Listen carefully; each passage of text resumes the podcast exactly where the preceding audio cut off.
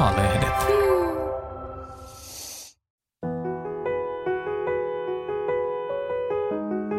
Voiko etäsuhde toimia? Mitä jos sen kelpaa puolison sukulaisille? Tästä puhutaan rakkaudellamme podissa tänään. Mutta kuulostaa tosi kivulialta. Mä luulen, että usein niin kuin lähipiiri edes hahmota sitä, että kuinka suuri merkitys ja kuinka suuri voima heillä on keikuttaa jotain suhteita. Tervetuloa kuuntelemaan Rakkaudellamme podcastia, jossa ratkomme sinunkin parisuhde pulmiasi. Jokaisessa jaksossa parisuhdeasiantuntijat Marianna Stolbow ja Antti Ervasti kertovat, miten voit selvittää tuttuja ja kiperiä suhdeongelmia rakkaudella. Minä olen Kauneus- ja terveyslehden toimituspäällikkö Elisa Helavuori. Tänään me puhutaan etäsuhteesta, kumppanien erilaisista tarpeista ja suhteista läheisiin. Tässä on kirje nimimerkki Mummilta. Olen etäsuhteessa. En voi muuttaa pois kotikaupungistani eikä puolisoni halua muuttaa pois omasta kaupungistaan. Kun tutustuimme, oli 45 ja hän 35. Molemmilla oli lapsia, minulla myös lapsenlapsia. Suhteen alussa puoliso sanoi muuttavansa, kunhan hänen lapsensa ovat aikuisia. Nyt kun he ovat aikuistuneet, puoliso ei ole enää muuttamassa. Ongelma on kasvanut vähitellen. Alkuun tapasimme aika usein. Sitten huomasin, etteivät hänen läheisensä hyväksyneet minua, joten lopetin vierailut. Puoliso ei halua keskustella asiasta, eikä ymmärrä, miltä tilanne minusta tuntuu. Hän on elänyt jo vuosia kahta elämää. Itsenäistä sinkkuelämää omassa kaupungissaan sekä parisuhdeelämää minun kaupungissani, jossa kaikki läheiseni ovat ottaneet hänet hyvin vastaan. Työni on sosiaalista ja olen vastuussa muista ihmisistä 24-7. Kaipaisin puolisoa jakamaan arkea. Viikonloppuna haluaisin omaa aikaa ilman vaatimuksia, joten parisuhde viikonloput ovat lähinnä ahdistavia. Puoliso haluaa läheisyyttä ja seksiä. En osaa haluta seksiä käskystä ja siitä tulee riitaa. Rakkautta ei puutu ja puolisoni haluaisi jatkaa, mutta koen, että en kelpaa hänen elämäänsä. Mummi kirjoitti, etteivät puolison läheiset hyväksy häntä. Onko sellaisella suhteella tulevaisuutta? Mitä sanovat tähän Marianna Stolbow ja Antti Ervasti? Kyllä se omat vaikeudet tuo, että samaan mäkin kiinti huomiota, että tuli tosi niin kuin surullinen fiilis myöskin mm. kysyjän puolesta, että kyllä jokainen meistä niin kuin kaipaa ja tarvitsee ja myöskin ansaitsee sitä arvostusta ei välttämättä tarvitse tulla toimeen aina niin kuin huippu hyvin, mutta se, että on ainakin semmoinen, validoidaan ja arvostetaan ja luodaan semmoinen ilmapiiri, että toisella on niin kuin hyväksytty olo.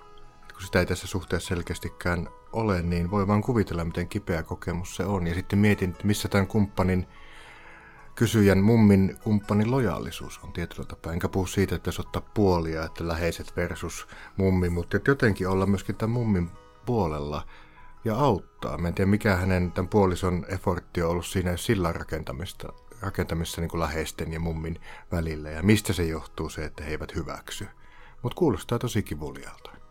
Mä luulen, että usein niin kuin lähipiiri edes hahmota sitä, että kuinka suuri merkitys ja kuinka suuri voima heillä on keikuttaa jotain suhteita. Että sitä ei tulla edes ajatelleeksi. Että siis se on, että kyllä me kaikki ihmiset ollaan sillä epävarmoja, että jos meille läheiset ihmiset tuomitsee jonkun, niin vähintään syntyy se epäilys niin kuin sen ihmisen jotenkin hyvyydestä tai sopivuudesta meille kumppanina. Että et, et kyllä se on tosi, toi on tosi iso ja uhkaava tekijä jotenkin tässä suhteessa toi toisen porukat, jotka eivät hyväksy. Jokainen parisuhde niin tarvitsee sitä niin kuin hyväksyviä ja aidosti kunnioittavia katseita ja sitä semmoista niin kuin ns. päivänvaloa. Et jos se elää jotenkin pimennossa, niin, kuin, niin sitä on pahimmillaan, enkä sano, että mummille on tullut tämä, mutta pahimmillaan voi tulla sellainen kuva, että olen joku likainen salaisuus tai suhde jotenkin hävettävä asia. Ja siitähän mistään, missään nimessä pitäisi olla kyse. Toi oli musta ihana toi päivänvaloa. Että se suhde pitää... Mä aina ajattelen, että, että, että kumppanin täytyy niin kuin avata se maailmansa niin kuin sille toiselle ihmiselle. Et musta se, kun ihmiset usein suhteen alussa miettii, että onko tämä, niin kuin, että voiko tähän jotenkin luottaa ja onko tämä hyvä, niin mä just usein kysyn sitä, että, että avaako toinen sulle hänen maailmansa vai oot sä niin kuin vaan jossain lokerossa, josta sut otetaan mm. niin kuin silloin tällöin. Niin kyllä se mun mielestä on edelleenkin hälyttävä merkki, jos sitä ei. Mutta oli kiva musta toi päivänvalo, että se pitää tuoda päivänvaloon jotenkin se suhde. Ja tuosta jos mietit sitä lojaalisuutta, että onko, onko tämä mummin puoliso mitenkä tehnyt selväksi näille läheisilleen, että tämä mummi on osa elämää. Ei heidän tarvitse tulla ylimmiksi ystäviksi, mutta se, että kun me avataan meidän maailmaa ja toivoisin, että jokaiselle oma puoliso ja parisuuden on niin tärkeä asia, että se tehdään selväksi, että hän on mun elämässä nyt, pidätte tai ette, minä pidän, minä rakastan, miten me tullaan toimeen. Onko ollut tämmöistä efforttia oikeasti, onko ollut vaivan näköä siihen? Eli aina pitäisi puolustaa sitä omaa kumppania. Tietyllä tapaa, ja se ei tarkoita puolien ottamista, mutta olla lojaali. Minusta tämä on varmaan hirveän yleinen tilanne niin kuin tämmöisissä eron jälkeisissä äh, suhteissa ja jotenkin paljon, paljon yleisempi kuin me itse asiassa ajatellaan se, että, että vaikka jotenkin korrektiudesta tai hyvistä suhteista ex-puolisoon tai mistä tahansa syystä, niin ollaan jotenkin, ne muut jää niin kuin siihen vanhaan kiinni ja ne ajattelee, että ne jotenkin voi hyväksyä tätä uutta ihmistä, vaikka tässähän ei mitenkään selitetä, mitkä mm. ne taustasyyt on. Mm. Mutta mä luulen, että aika moni elää sitä tilannetta, että ei oikein tajua, että onko mut hyväksytty tähän uuteen porukkaan vai ei, ja mistä se johtuu, ja verrataanko me. Että ihmiset vahingossakin saattaa aiheuttaa hallaa. Ja tämä olisi ihana, jos tämän mummin kumppani sanoisi, että mä toivon, että vaikka te olette ollut mun entisen puolison kanssa kuinka hyviä ystäviä tai olette sitä edelleen, mm. niin mä mm. toivon, että te kohtelette kauniisti, että tämä on kuitenkin mun valinta tämä ihminen. Mm. Että hänessä nyt pitäisi olla sitä rohkeutta avata suunsa ja sanoa näille läheisilleen. No mistä johtuu, että läheisillä ja oikeastaan ihan kellä tahansa on tarve ottaa kantaa aikuisten ihmisten suhteisiin, että mehän ihan niin kuin lehdissäkin kauhistellaan isoja ikäeroja ja mm. vähän erityyppisiä pariskuntia. Sepä se, se onkin tuo on hyvä kysymys. Miksi? Koska niin kauan kuin on ai- riittävän aikuiset, riittävällä kapasiteetilla varustetut ihmiset, jotka on tasavertaisesti ja vapaaehtoisesti siinä, niin ei pitäisi muilla olla mitään sanottavaa. Mutta se on, meillä on niin paljon erilaisia käsityksiä, että miksi ja minkälaisen ihmisen kanssa läheisen olisi hyvä olla, tai voidaan niin perustaa vaikka mihinkä arvottamiseen sitä omaa mielipidettä, mutta että se olisi tärkeää muistaa, että ei ulkopuolisilla, eihän me koskaan tiedetä, mikä kahden ihmisen todellisuus on. Monesti tietty suvaitsemattomuus ja ehkä arvottaminen ja vähän semmoinen, että onko tuossa ikäeroa tai muuta, niin se kertoo myöskin meidän omista niin kuin jonkinlaista rajoitteista myöskin.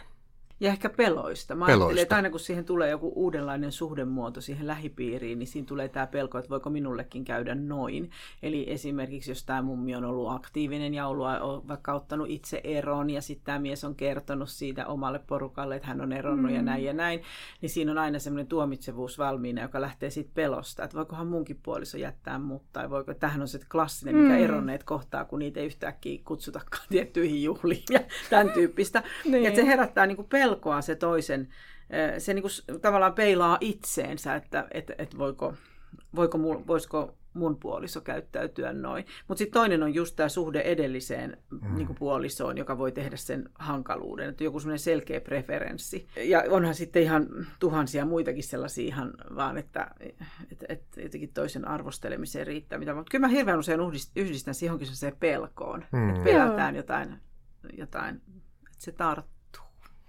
Ja myöskin positiivinen muutos, niin onhan muutos on aina tietynlainen stressitekijä ja kuormittava. Että se, että tulee uusi ihminen elämään niinkin vaikka läheisellä tavalla, kun oma läheinen tapaa uuden kumppanin, niin mm. niin kyllähän se myöskin niin kuin sitä koko systeemiä ja tietynlaista tasapainoa niin kuin hetkellisesti heilauttaa. Mm. Sitten on myös sellainen asia, että liian monet ihmiset ei ole tyytyväisiä omaan parisuhteeseensa mm. ja nähdä toisten niin kuin ilo ja onni on joskus tosi hankalaa. Totta. Ja voiko sitten olla esimerkiksi, jos ajattelee eronneiden ihmisen, ihmisten vanhempia, niin että heillä voi olla vaikka tarve osoittaa lojaaliutta tätä ex, niin kuin lapsensa ekspuolisoa kohtaan. Voi. Niin se... Musta sitä on hirveän paljon. Ja jotenkin mä ymmärrän niin kuin tavallaan senkin puolen, että kyse ei ole siitä. Että, että keskiöön tässä tarinassa nousee tämä mummin kumppani, jonka pitää avata suunsa. Että mä jotenkin inhimillisellä tasolla ymmärränkin sen, että ihmiset saattaa jotenkin kokea, että teekö mä väärin, kun mä hyväksyn tämän uuden. Tässä riippuu hirveän paljon se, että kuka on sen eropäätöksen tehnyt ja mm. miten se ero on hoidettu. Että se vaikuttaa paljon siihen, minkälaisia puolia otetaan ja mille ollaan, kelle ollaan lojaaleja. No millaisia syitä voi olla taustalla, jos tämä mummin puoliso, tai kun hän ei halua puolustaa omaa kumppania? Mulla tulee mieleen niin kuin se kysymys, mikä tuli aika monesti, kun tätä luin tätä kysymystä, että miten tärkeä tämä mummi ja tämä suhde oikeasti niin kuin on. Ja haluavatko he miten samoja asioita, miten niin kuin tunnetasolla investoituneita he on tähän suhteeseen. Että kyllä mä haluaisin ajatella, että kaikki ihmiset ja asiat, jotka meille oikeasti on merkityksellisiä niin kuin syvällisemmällä tasolla, niin me kyllä pidetään niiden puolta. Me tehdään kaikkemme, jotta ne olosuhteet tai ihmissuhteet niin kuin mahdollisimman hyvin. Että mä en tiedä yhtään, on avoin kysymys, en tiedä yhtään miten tärkeä tämä suhde on tälle mummin puolisolle. Ja onko tämä suhde samalla tavalla tärkeä? Mun mielestä ei niin kun tässä ei kuule tavallaan tämän mummin kumppanin ääntä, niin se on surullista, koska tähän samaahan kytkeytyy tämä, että aluksi hän halusi muuttaa mukansa samaa, mutta sitten hän ei enää haluakaan. Että tässä on nyt joku semmoinen ihan perusjuttu, että hän ei kerro tavallaan itsestään mitään tälle mummille niin kuin mm. omista, jotenkin omasta siitä, miten mä nyt sanoisin, mielenmaisemasta, että, että se on vähän niin kuin mystinen koko tyyppi, että mikä se on se hänen suhteensa tähän naiseen, johon hän silti haluaa pitää viikonloppusuhdetta, vai miten se nyt olikaan. Vähän tästä piirtyy semmoinen hahmo, joka ei halua nostaa niin ikäviä asioita, ottaa puheeksi. Että hän ei halua mm. kohdata niitä läheisiä, jotka kohtelee epäystävällisesti hänen kumppaniaan. Hän ei halua avata kumppanilleen sitä, joo, ennen ha- haaveilinkin su- muuttamani tänne, mutta nyt en enää halua. Tätä ikävää asiaa hän ei ota niin puheeksi. Että et joo, että, että monta kysymystä olisi esitettävä. Voiko olla ihan se, että jos vaikka on ollut riitasa, kovin riitasa ja vaikea ero siitä eksestä, niin sen jälkeen tulee sellainen olo, että mä haluan nyt vaan helppoa ja mukavaa. Vähän niin kuin kuorrutuksen kakun päältä. Voi, ja se ei ole välttämättä, että haluaa vaan kuorrutuksen kakun päältä. Minusta ihmisellä on oikeus semmoiseen parisuhteeseen, joka kunhan hän avaa sen toiselle ja sanoo, että tämä on se, mihin mä pystyn. Että mä en pysty niin kuin parempaan tällä hetkellä. Ja se taustasyy on juuri se, että meillä oli kauhean kitkanen suhde ja siksi mä en halua, että mä koen siinä aina vähän uhkaa. Koska tämäkin keskustelu pitää voida käydä. Musta ihmisillä on oikeus tämän tyyppisiin suhteisiin, mutta siinä on just se, että se pitää molemmille olla ok ja kertoa ne syyt. Kyllä, tässä ei varmaan tuota ole niin kuin kommunikoitu. Koska silloinhan se on niin tietyllä reilu peli, jos toinen oikeasti pystyy tunnistamaan, että mihin kykenee, mihin ei, ja sanoo sen toiselle. Silloin aikuinen ihminen voi tehdä päätökset, että okei, että mä oon näillä ns. reunaehdolla tässä, mutta jos siitä ei ole tehty niin sanottua yhteistä sopimusta, niin sehän on sitten jatkuva pettymysten ja kohtaamattomuuden niin kuin polku. Ei ihme, että sitten vaan mennään myöhemmin noihin muihin, mitä muuta tämä on saanut aikaan tämä, mutta kyllähän tässä niin kuin, ei tämmöisessä suhteessa mikään ei intiimiys, läheisyys, seksuaalisuus, mikään ei niin kuin, toteudu. Että kyllä mä voisin ajatella, että se on molemmat niin kuin, mä yrittänyt omalla tavallaan tiettyyn pisteeseen asti, mutta nyt on havaittavissa aikamoista poteroitumista. Että se yhteinen aika ei todellakaan kutsu puoleensa. Se ei ole semmoinen niin kuin inspiroiva, innostava ajatus, mitä mä toivoisin, että se olisi aina suhteessa pääsääntöisesti. Mm. Päinvastoin yhteinen aika, yhteisviikonloput tuntuu niin kuin suoritukselta ja paineelta. Ja sehän on aikamoista myrkkyä läheisyydelle, yhteydelle, kaikelle se on jotenkin niin kuin vieras jotenkin tämä kumppani tälle niin. kirjoittajalle. Niin. Ja näin se, sieltä se kuulostaa niin kuin muunkin korvaan. Se on jotenkin jäänyt vieraaksi monilta osin. Kuka tämä on? Mä kuulen hirveän mielessäni sellaisen äänen, minkä mä oon kuullut, en tiedä edes kenen sanovan, mutta tiedättekö, kun usein se on semmoinen vähän keski-ikäinen tai vanhempi naishenkilö, joka sanoo, mutta kun se ei puhu mitään. Mm.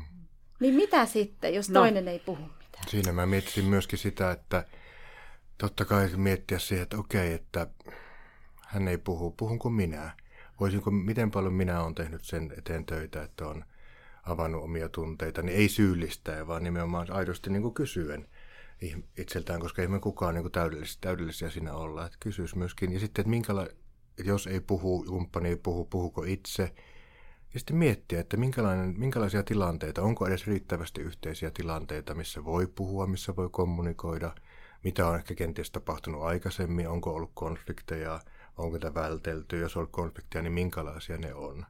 Koska se, että ei puhuta, niin no voihan totta kai suhde alkaa myöskin sillä että siinä ei syvällistä asioista koskaan pu- puhutakaan, että ei mm. muodostu semmoista kulttuuria, mutta hyvin usein se on, että on halu ainakin puhua ja tahtotila. Sitten matkan varrella vaan se vuorovaikutuskehä niin kuin muuttuu negatiivisemmaksi ja negatiivisemmaksi. Silloinhan se ei kutsu niin kuin puoleensa yhtään.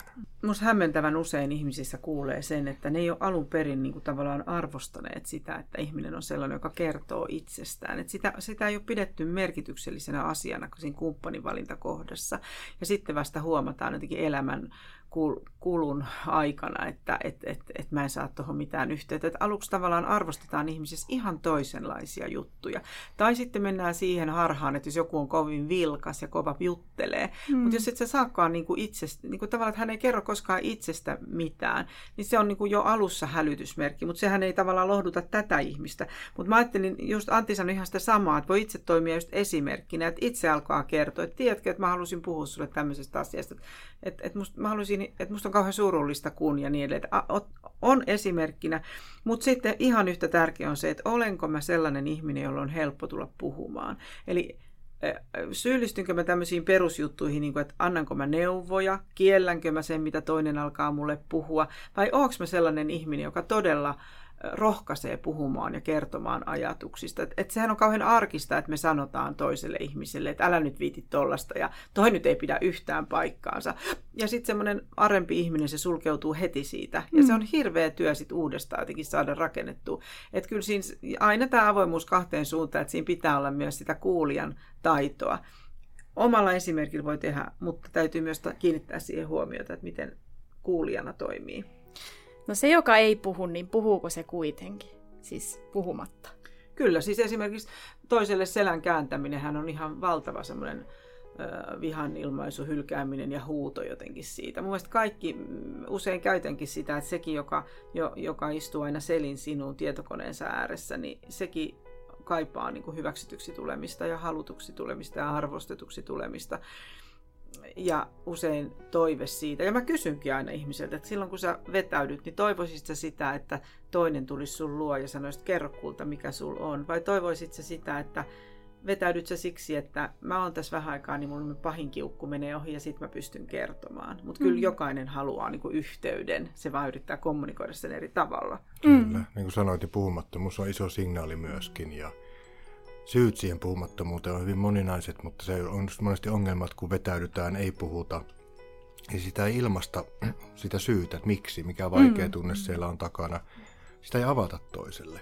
Tietääkseni. Ei, toinen, ei, toinen ei tiedä silloin, vaan nimenomaan sitten, kun nämä kaksi ihmistä pääsee puhu, puhumaan siitä, kommunikoimaan siitä, että mikä on vaikeaa, mikä on helppoa, niin silloin pystytään vasta niin kuin alkaa luomaan sitä erilaista kommunikaatiota. Ja sitten päästään sen toivon mukaan sen defensiivisyyden, eli sen, joka pahimmillaan estää sen kaiken dialogin, niin päästään sen yli sitten vasta, kun uskalletaan olla niin kuin siinä haavoittuvaisia ja pystytään myöskin sanomaan, että tuo, tapa, tuo sun tapa toimia tai olla toimitta on mulle tosi vaikeaa. Tämä herättää näitä ja näitä tunteita, koska kaikilla ihmisillä on tosi syvät tunteet siellä niin kuin meneillään omassa itsessään, mutta välttämättä kaikki ei todellakaan tule sinne ilmiasun tasolle. Niin ja yhtä pelottaa se toisen hiljaisuus, se kokee niin kuin hirveän pelottavana sen vaikenemisen, se, niin kuin, että se maalaa jo omat kuvat, käsitykset siitä, miksi toinen vaikenee.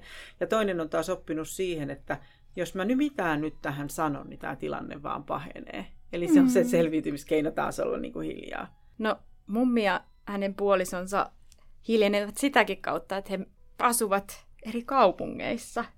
Minkälainen rooli teidän mielestä tässä suhteessa on sillä, että heillä on aika pitkä fyysinen välimatkakin? Kyllä mä uskon, että sillä on aika isokin rooli, koska jos he jakasivat arkea, mitä ei tietystikään kaikkien parisuhteessa olevan tarvitse tehdä, ei, ei ole mikään pakko asua yhdessä yömmässä, mutta jos he jakasivat arkea enemmän, niin sillä olisi myöskin tilaisuuksia kohdata toista, mutta samalla se voi tuntua, että joutuisi. Se voi mm. tuntua pelottavalta. Tämä on tietyllä tapaa aika helppo ratkaisu myöskin olla tämmöisessä tietynlaisessa niin kuin limpotilassa, kun asutaan eri kaupungeissa. Voidaan valita ne, niin kuin just ne kirsikat niin kuin kakun päältä tietyllä tapaa, mikä ei nyt ole molemmille todellakaan sitä.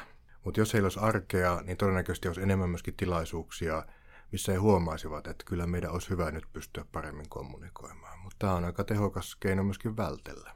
Niin voisiko se jotenkin karkeasti sanoa, että etäsuhde on a- aina ok silloin, kun se on molemmille ok. Hmm. Et Niin. niin kuin, silloin se, mutta tässähän nyt tämä on iso kriisin syy. Mutta silti yleisesti puhutaan etäsuhteesta aina niin kuin siitä, että se ei toimi tai että siinä on kauheat riskit ja ongelmat ja näin, niin miksi me lähdetään etäsuhteeseen, vaikka me tiedetään, että se on riski? No mun mielestä suhteessa on vaiheita ja on eri tapoja olla, on eri kohtia elämässä. Joskus se on ihan, niin kuin, se tietysti, että, että onko meillä yhteinen päämäärä, just niin kuin näillä ilmiselvästi on alun perin ollut. Että nyt me ollaan Mm. mm. tässä, mutta lapset on sen ikäisiä, mutta muutetaan tämä sitten. Onko se ollut niin kuin aitoa lupausta, onko se ollut toivetta ja sitten tällä kumppanilla onkin tullut pettymys tähän suhteeseen. Mutta en mä niin kuin mitenkään etäsuhdetta sillä tavalla tuomitsisi, että et, mielestäni suhde voi lähteä jotenkin liikkeelle etäsuhteesta. Ja, ja kyllä mä ymmärrän ihan täysin sitä ihmistä, joka aloittaa jonkun etäsuhteen toivomalla, että ehkä tästä voisi tulla joskus jotain, kunhan se puhuu sitä auki sille toiselle, ettei se vaan esitä, että tämä on mulle ihan ok. Ja sisäisesti se toivoo palavasti, että toinen muuttaisi maapallon toiselta puolelta tänne asukoon, viet- pidäköön ihmiset sellaisia suhteita kuin haluavat, kunhan ovat rehellisiä itselleen ja kumppanille.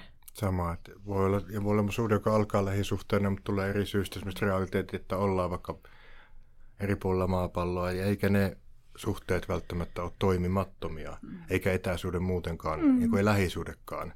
Lähisuhde ei ole aina helppo, hyvä, eikä etäisuuden aika ole aina huono ja vaikea, mutta kyllä etäsuhteessa on omat lainalaisuudet, mitä pitää ottaa ehkä eri tavalla huomioon kuin lähisuhteessa, mutta jos on tahtotilaa, niin kyllä mun kokemuksen mukaan se yhteys löytyy. Kyllä se vaatii enemmän näiltä osapuolilta. Ja mä, hir- mä oon monta kertaa törmännyt siihen kysymykseen jotenkin, että jotkut e- epäilee sitä, että, että vaikka mm, suhde muuttuu etäsuhteeksi tai se on sitä alun perin, että, niin kuin, että uskottomuutta, niin mä aina sanon siinä, että voi mä tiedän ihan he- kevyesti, että me voidaan jakaa sama yksiö ja olla silti uskottomia, että, että se ei ole mikään, että tämmöiset asiat ei ole niin kuin mi- millään tavalla. Mutta ihan niin kuin Antti sanoi, niin musta se ta- vaatii niin kuin enemmän. Mitä se vaatii? No just sitä rohkeutta tavallaan ja tahtoa niin kuin ruokkia sitä suhdetta ja tavallaan pitää, pitää tota, yllä sitä jollain tavalla. Joillain se voi olla, että sovitaan joku tietty periodi, jolloin joudutaan elää kaukana toisista, että yksi tekstari päivässäkin riittää, että et, et jotenkin pitää. Että se täytyy olla halu, että se silta säilyy ja se yhteys siihen toiseen. Että kyllä semmoisesta täytyy olla niin kuin taas itselle rehellinen, että, että toi, toimiiko toinen sillä tavalla ja toimiks mä itse niin, että mä ruokin sitä yhteyttä. Mm. Mä kokisin vielä enemmän systemaattisuus ja ennakoitavuus, se vaikka, että milloin puhutaan vaikka videopuhelun mm. välityksellä tai missä kohtaa nähdään vaikka puolivälissä toisten niin kuin asuinpaikkoja tai miten ollaan päivittäis viikoittaistasolla yhteydessä. Että ennakoitavuus kyllä useilla korostuu sitten etäsuhteessa. Tarvitaan kuitenkin niitä kohtia. Tietoisuus siitä, että milloin mä oon paremmin kontaktissa toiseen, kun siinä arjessa mm. ei ole sitä toisen läsnäoloa. Että se vaatii paljon luovuutta myöskin siinä mielessä, että löytää oman tavan vaikka viestiä. Niin kuin riittää, että muutama emoji vaikka päivässä, jos ei muuta muuhun pysty, mutta on se yhteys. Ja on niitä signaaleja, joilla osoittaa toiselle, että kannattelen häntä minun mielessä. Mm, just toi on Aivan. kiva. No onko siinä su- etäsuhteessa sit se riski, että kun näkee toista niin vähän, niin voi kuvitella loput. Ja sitten kun näkee, niin pettyy lopullisesti. No, sehän on kaikissa ihmisissä aina tämä riski. Aina kun ihmiset ihastuu johonkin, nehän kuvittelee loput. Se on kaikkien suhteiden alussa minusta. Niin. Hmm.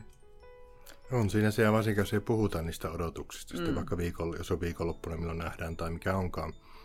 jos ei puhuta molemminpuolisesti ääneen niistä odotuksista, toiveista ja tarpeista, niin silloin ne usein ei kohtaan ne odotukset ja sitten voi, voi latautua liikaa myöskin niihin. Voi tuntua semmoista varastetuilta hetkiltä viikonloppu tai kerran kuussa. Niihin ne on liian intensiiviset ne odotukset. Ne on niin tietyllä tapaa tuomittu epäonnistumaan ennen kuin niistä aletaan puhumaan eri tavalla. Se on hyvin inhimillistä, että kun me jotain odotetaan, niin totta kai me aletaan maalaamaan sitä usein positiivisempaan tapaan, mutta sitten kun on väsymystä, ei ehkä mene niin hyvin, niin sitten ne voi myöskin alkaa tuntua semmoiselta luontaansa työntävältä, niin kuin ehkä tässä tapauksessa on alkanut jotenkin tapahtumaan. Mun kokemus tämmöisestä parisuuden viikonlopusta on jossain vaiheessa elämää ollut se, että ensimmäinen ilta hirveä riita, mm. jota sitten selvitellään, kunnes sitten takaisin tullessa on jo ehkä vähän eri fiilis, mutta siis se, että Aa, miten niin, siihen pystyy? Se on niin intensiivistä. Niinhän lapsetkin monesti, kun ne on vanhemmasta erossa vaikka päivän tai viikonloppuun, niin sitten ekana on se kiukuttelu, itku, ennen kuin tulee sitten se, että ihana olla kotona. Että sehän on, meissä kaikissa on kuitenkin se pieni lapsi, kun se on niin mm. intensiivinen tilanne se palata yhteen. Ei nyt varmaan päivittäistasolla, mutta jos on vaikka viikon erossa tai näkee joka toinen viikko, niin siinä ehtii aika paljon tapahtua. Että se on hyvin kuormittava ottaa haltuun, niin sen takia monista, monista tulee sitten se niinku kiukutteleva puoli myöskin. Totta kai sillä voi olla myöskin asioita, mistä ei ole puhuttu, ja, ja niistä pitäisi pystyä puhumaan niin kuin ilman konfliktia, mutta kyllä sillä voi, ilman sitäkin niin voi olla vaikea palata yhteen, vaikka ollaan oltu erossa viikko kaksi. Sitähän näkee ei etäsuhteessakin, kun ollaan oltu, vaikka toinen on ollut työmatkalla tai muuta. Mm. Niin tulee vähän niin kuin lapsipuoli siitä esille sitten. Että ihana kun on kotona, mutta mä vähän kiukuttelen sitä, kun olit poissa. Toi oli hirveän hauska kuvaus. Tunnistan tästä jotain mm, Mäkin tunnistan, niin. Mutta mun piti vielä sanoa tuossa, että onkohan siinä aikuisten järjestämme meille viikonlopun, niin onko siinä just niitä puhumattomia, mihin Antti viittasi, mm. että siellä on niinku kumuloitunut vähän liikaa sitä mm. tavaraa, jota ei ole, ei ole niinku purettu. Mutta sitten mä jotenkin haluaisin niinku tavallaan kuulijoille sanoa sellaisen helpottavan asian, että periaatteessa viha ei ole mitään muuta kuin pettymystä siitä, että asiat ei mene minun toivomallani tavalla. Ja tämmöiseen viikonloppuun se saattaa just olla täynnä sellaista, että mulla on joku kuvitelma siitä, että, mutta että ei tämä ole niin vaarallista, että mitä teidän välillä nyt tapahtuu. Että ehkä sä olit kuvitellut, että tämä menee toisin. Mutta olitko sä kertonut toiselle, että sä to- kuvittelit tämmöistä? Tai olisi, oot sä niinku avannut sitä, että sä olisit toivonut tältä viikolla?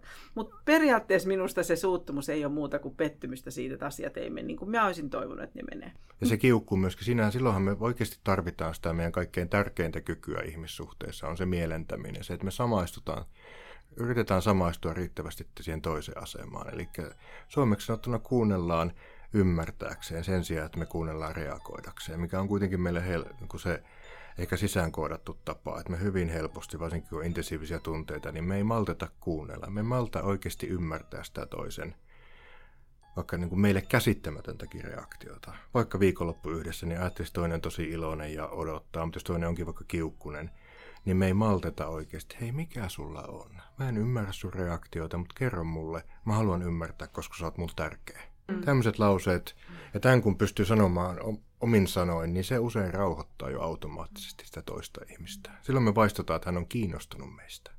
Mä halusin tälle mummille vielä jotenkin pragmaattisesti sanoa, että, että, että hän, rohkaistuisi sanomaan ja kysymään siltä, että hei, mikä tässä välissä on tapahtunut, mikä on muuttunut, että sä et. Mm. Ja sitten se, jos se toinen vaan hiljenee eikä avaa sitä, niin sitten taas kertoo, että, että musta tuntuu jotenkin pelottavalta nyt, kun sä vaikenet. Tai mm. että, että tämä tuntuu musta, mä oon tosi surullinen, että mä en niin kuin tavallaan tiedä, mitä sun mielestä. Että jatkaisi sitten siitä, että se toisen hiljaisuudestakin kertomista, että nyt tämä tuntuu taas musta tältä. Ja jos tämä viikonloppu loppuu ja sä lähdet pois, niin sit, sit musta taas tuntuu tältä. Mä tiedän sen jo nyt, koska mä oon niin usein. Että tavallaan ei pysähtyisi jotenkin minkään edessä puhumasta sitä omaa mielen niin kuin, liikettä ja mielenmaisemaansa jotenkin sille toiselle. Mm. Se on mm. ainut konsti, miten voi selviytyä tästä parisuhdeelämästä. Kyllä. Ylipäätään. Ja anteeksi, mä vielä lisään sen, Joo. että hänen velvollisuus olisi musta myös kertoa, että, he, että, että tämä seksuaalisuus, että ei niinku hutkia keittiöpyyhkeellä, vaan niinku sanoa, että tämä seksuaalisuus ei tunnu musta hyvältä siitä, että sen takia, että mä, mulla on vieläkin jotenkin hampaankolos tämä asia, että se, sun kosketus tuntuu hyvältä muulloin, mutta nyt musta tuntuu jotenkin siltä, että, niin kuin, mm. että, että ne kaikki asiat, se nyt valitettavasti on hänen harteillaan ottaa kaikki asiat puheeksi. Mutta mm. se pitäisi avata just tuo dialogi, tai tuo, tuo keskustelu, ja se vaatii todennäköisesti ehkä tässä tapauksessa mummilta. Mm. Ei vaadi mitä, ei pidä tehdä, mutta toivon, että häntä löytyy sitä semmoista tahtotilaa avata ainakin vielä kerran niitä, koska se, että ei seksuaalisuuteen pysty niin kuin heittäytymään, se ei tunnu niin kuin puoleensa vetävältä, niin se kertoo siitä, että siinä ei ole riittävän turvallinen olla siinä suhteessa. Siinä ei, voi, siinä ei rentoudu, siihen ei tule täysin niin kuin autenttisesti, vaan siinä on vähän niin kuin semmoinen varuilla olo ehkä meneillään. Ja, ja tämän seurauksena taas molemmille tulee sellainen hylätyksi tulemisen kokemus, että se torjuminen, toisen torjuminen, mähän sanon aina, että kun torjut toisen seksuaalisesti, torju samoilla sanoilla, joten, joilla itse haluaisit tulla torjutuksi. Mm. Eikä kukaan oikein löydä niitä sanoja, koska kukaan ei halua tulla torjutuksi, kun on paljastanut niin. Niin kuin oman halunsa. Mutta näillä kahdella ihmisellä tapahtuu varmasti se, että hän kokee koko viikon olevansa ei hyväksytty ja torjuttu. Ja sitten taas toinen tulee torjutuksi siinä seksuaalisuudessa ja, ja näin tämä kehä on valmis. Että molemmat on koko aika niin kuin järkyttävän loukkaantuneita toisilleen. Onko tämä itse asiassa tyypillinen tilanne, että kumpikin tavallaan kokee sitä samaa tunnetta, mutta vaan mm. omasta näkökulmasta, että, että kokeeko kumpikin mummi sekä kumppani, että ne ei kelpaa? No varmaan tässä, just kun tässä tulee esille tämä seksuaalinen, että, että hän ei koe sitä, että hän ei, miten siinä oli jotenkin, että hän ei käskystä pysty niin kuin olemaan kiinnostunut seksuaalisesti. Ens, ensinnäkin kauhean surullista, että, hän ei, niin kuin, että siinä ei ole enää mitään sellaista miellyttävää ja häntä niin kuin energisoivaa, mutta kyllä mä näen sen asian sillä tavalla, että mä ymmärrän häntä, just niin kuin Antti tuossa musta hirveän hyvin avasi niin kuin sitä hänen mielenmaisemaa. Ja mä en siis syyllistä ketään tässä sanomalla, mm. mutta et, on helppo nähdä, että nyt se toinen ihminen sit siinä torjutuksi tulemisen hetkessä taas kokee niin kuin jotenkin mm, hylätyksi tulemista. Ne on molemmat, ne on niin kuin tavallaan samassa tunteessa molemmat, kaukana toisistaan. Mitä se rakkaus sitten tässä mummi ja puolison tapauksessa on? Tämä on hyvä kysymys. Tuota, tuo on tuhannen taalan kysymys niin sanotusti. Että lähtisi just tuota, jos mummi ja vaikka hänen puoliso tulisi terapian vastaanotolle tai pääsi hänen, heidän kanssaan puhumaan – niin olisi se, että mitä se rakkaus on, mitä se on ollut, minkä, mitä niin kuin muodonmuutosta se rakkaus on niin kuin käynyt läpi tämän suhteen aikana ja mihin oikeasti se suhteen, mitkä positiiviset asiat on niitä, joihin suhde perustuu. Miksi halutaan olla tässä tilanteessa? Niin kuin tietyllä tapaa äh, haastaa miettimään, että miksi te olette tässä suhteessa. Mikä on se hyvä, mikä pitää. Koska tästä kysymyksestä ei semmoinen rakkaudellisuus ihan kauheasti niin kuin tule läpi. Se on vähän liian helpolla käytetty sana tuo rakastaa verbi. Sitä ei kuitenkaan sitten avata eikä oikein ehkä itsekään kohdallaan aina ymmärretä, että mitä se mulle tarkoittaa, eikä edes pohdita. Sehän on hirveän usein tulee, että ihmiset sanoo, että kyllä meillä on sitä rakkautta tai rakkautta on yhä tai minä yhä rakastan, niin kyllä siinä täytyy aina ihminen pysäyttää ja kysyä, että voitko kertoa, mitä se sinulle tarkoittaa. No mitä se teidän mielestä pitäisi tarkoittaa? Mä, mä ajattelen sen niin kokonaisen kirjankin aiheesta kirjoittaneena ihmisenä. Mä oon antanut itselle sellaisen vastauksen, että se on niinku tavallaan toivetta toiselle hyvästä, sillä, siitäkin riippumatta, että se ei ole välttämättä se mun ykköstoive. Et, et, et, et tavallaan, että mä toivon, että et joskus on just rakkautta päästää jostain ihmisestä siis irti. Että mä toivon, niinku, että se tuntuu kauhean kipeältä, mutta että mm, mun ei tarvitse kaikkia ihmisiä omistaa just, ja, ja tota, mm, mä pystyn rakastamaan ihmistä ilman, että se on mun. Öö, ja jotenkin se on niin kuin sitä, että mä toivon toiselle hyvää, vaikka se ei ihan menisi yksin mun omien toiveiden. Tähän liittyy, liittyy ihan tämmöinen arkinen, että mene, harrasta, tee omia juttujasi. Vaikka mä olisin halunnut, että just tänä iltana oot mun kanssa, mutta tajuaa, että toinen tarvitsee tämän. Mitä rakkaus on, se onkin hyvä kysymys, mutta ainakin sitä niin kuin aitoa arvostusta, kunnioitusta toista kohtaan, lojaalisuutta, myöskin se erilaisuuden aitoa hyväksymistä, tahtotilaa selvittää, palauttaa sitä yhteyttä niissäkin tilanteissa, kun se, sitä ei ole. Kumppanuutta. No mistä sitten tietää, jos suhteella ei ole tulevaisuutta? Täytyy aina muistaa, että itse voi tehdä vain 50 prosenttia siitä hommasta. että ei voi niin 90, minä hoidan 95, mm. että tosin se vaihtelee, että välillä toinen niin kuin selvästi enemmän niin kuin puhaltaa siihen yhteiseen hiileen ja toinen ei jaksa tai sillä ei ole ehkä kiinnostustakaan, mutta, mutta mm, ensinnäkin musta se jotenkin tunnistaa sisältään, mm. että ei kannata kiirehtiä siinä. Mutta mistä tietää, että suhde on loppu, niin oma niin kuin uupumisen pelko ja, ja jotenkin vaikka tässä esimerkissä, jota me annettiin, että mene ja ala keskustella näin, niin jos sieltä toiselta puolelta ei tule mitään, mä ajattelin, että anna toiselle niin monta keskustelun paikkaa, kun ikinä kykenet, mutta sen jälkeen se vastuu on sillä toisellakin tulla niin kuin sun luo ja tulla kohti. Että toisen vastuu on tulla siihen puoliväliin. Sä voit mennä vaan puoliväliin vastaan. Noiden lisäksi hyvin sanottu, mutta sitten jos ei ne isot niin, kuin niin sanotut isot arvot elämässä ei kohtaa. Niin kuin tässä ei välttämättä ehkä kohtaa se, että niin kuin ei ole kyetty haluttu valita yhteistä asuinpaikkaa, ei välttämättä kauheasti sellaista tulevaisuusorientoitunutta ajattelua kuulu läpi, niin että jos niitä ei ole semmoista, että ei, ole, ei mietitä yhdessä tulevaisuutta aktiivisesti, ei haaveilla, ei yhdessä, yhteiset hetket ei kutsu puoleensa, ei tunnu hyvältä. Ja jos ei siihen saa muutosta, niin ei välttämättä ole mitään niin kuin järkeä olla yhdessä. Se on vaan liian vaikeaa. Näettekö te tässä jotain toivoa, mihin, mihin te tarttuisitte tässä kiinni? Mä haluaisin niin kuin jotenkin ravistella tätä kumppania, että mä oon ihan varma, että hänellä on syynsä, miksi hän ei halua muuttaa. Hänellä on myös omia toiveita ja pettymyksiä ollut mm. tässä suhteessa, omia pelkojaan ja asioita, joita hän ei ole kertonut siitä, että miten hänen läheiset suhtautuu tähän uuteen ihmiseen, ja joka ei nyt enää ole edes uusi. Se olisi musta kauhean tärkeää, että mua niin kiinnostaisi ihan hirveästi. Että toisaalta tätä mummia ajattelee, että pelasta nyt itsesi mm. ja mieti, mitä sä itse tarvitset ja haluat. Mutta kyllä musta olisi kauhean kiva ravistella tämä toinen ihminen niin kuin jotenkin vähän auki, että mistä tässä kaikissa on ollut kyse. Siellä voi tulla aivan yllättäviäkin kertomuksia siitä, mitä suhteessa on näinä vuosina tapahtunut. Kyllä, ja toivon mukaan tuo ravistelu johtaa sitten siihen, että molemmat pääsisivät niin se yhteisen, niin sanotusti yhteisen pöydän ääreen niin puhumaan oikeasti, että mikä tässä nyt on, mikä teidän meistä kiikastaa. Niin kuin mä aina kysyn, kun ihmiset tulee pariterapiaa molemmilta, että mikä on sun ajatukset, miksi te olette täällä. Niin kysyä se heiltä molemmilta mm. saada heidät siihen niin sanotusti yhteisen pöydän äärelle, toivon mukaan puhumaan. Että jos ei sitä tapahdu eri tavalla, eri tavoin, niin mä en näe kauheasti niin kuin suht- tulevaisuutta tällä suhteella. Ja sitten mä haluaisin rohkaista ihmisiä siinä, että nyt kun Antti sanoi, tuli niin kuin hirveän vahvasti piirty se kuva siitä kahdesta niin kuin pariskunnasta, joka tulee pariterapiaan, vaikka, vaikka, niin vaikka siinä ei saisi sanottua, niin jotenkin ymmärtäisi, että vaikka kahdeksan päivääkin kuluisi, niin sä voit sitten kotona mennä sanoa sille puolisolle, että tiedätkö, nyt mä vasta tajuan, mitä mä en tajunnut siellä pariterapiassa sanoa. Nyt mä vasta uskallan sanoa sen. Mä en oikein tiedä, miksi mä oon pelännyt tätä kertoa, mutta et, et niin kuin tavallaan Ah, käyttäkää siitä tunteja, joilla teillä, jolloin teillä on vielä toisenne asioiden avaamiseen. Joka jakson lopuksi Antti Ervasti ja Marianna Stolbow tiivistävät ajatuksensa kirjeen lähettäjälle. Nyt siis vastaukset mummille.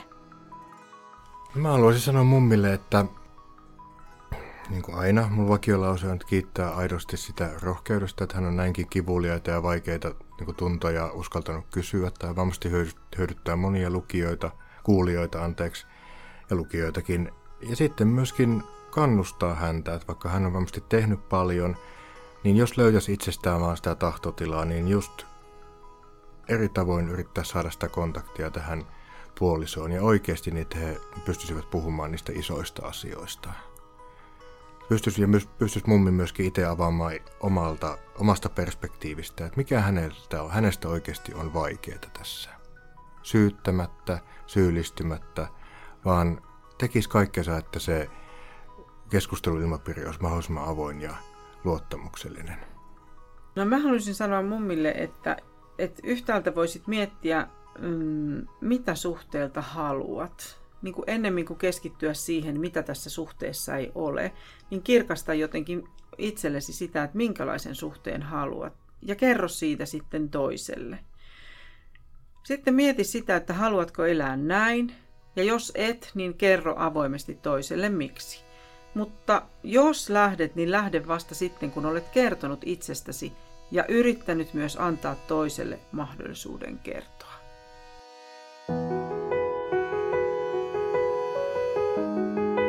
Kiitos Antti, kiitos Marianna ja kiitos mummi kirjeestä. Kirjeet löytyvät osoitteesta eeva.fi. Tässä oli Rakkaudellamme podcast tällä kertaa. Kiitos kun kuuntelit. Onko sinulla kysymys, johon toivoisit apua Antilta ja Mariannalta? Meillä se osoitteeseen elisa.helavuori.aavivalehdet.fi. Lisää viisaita sanoja parisuhteisiin ja tähän aina välillä niin hankalaan elämään löydät osoitteesta eeva.fi. Ja hei, me voidaan joka päivä olla rakkaudella me.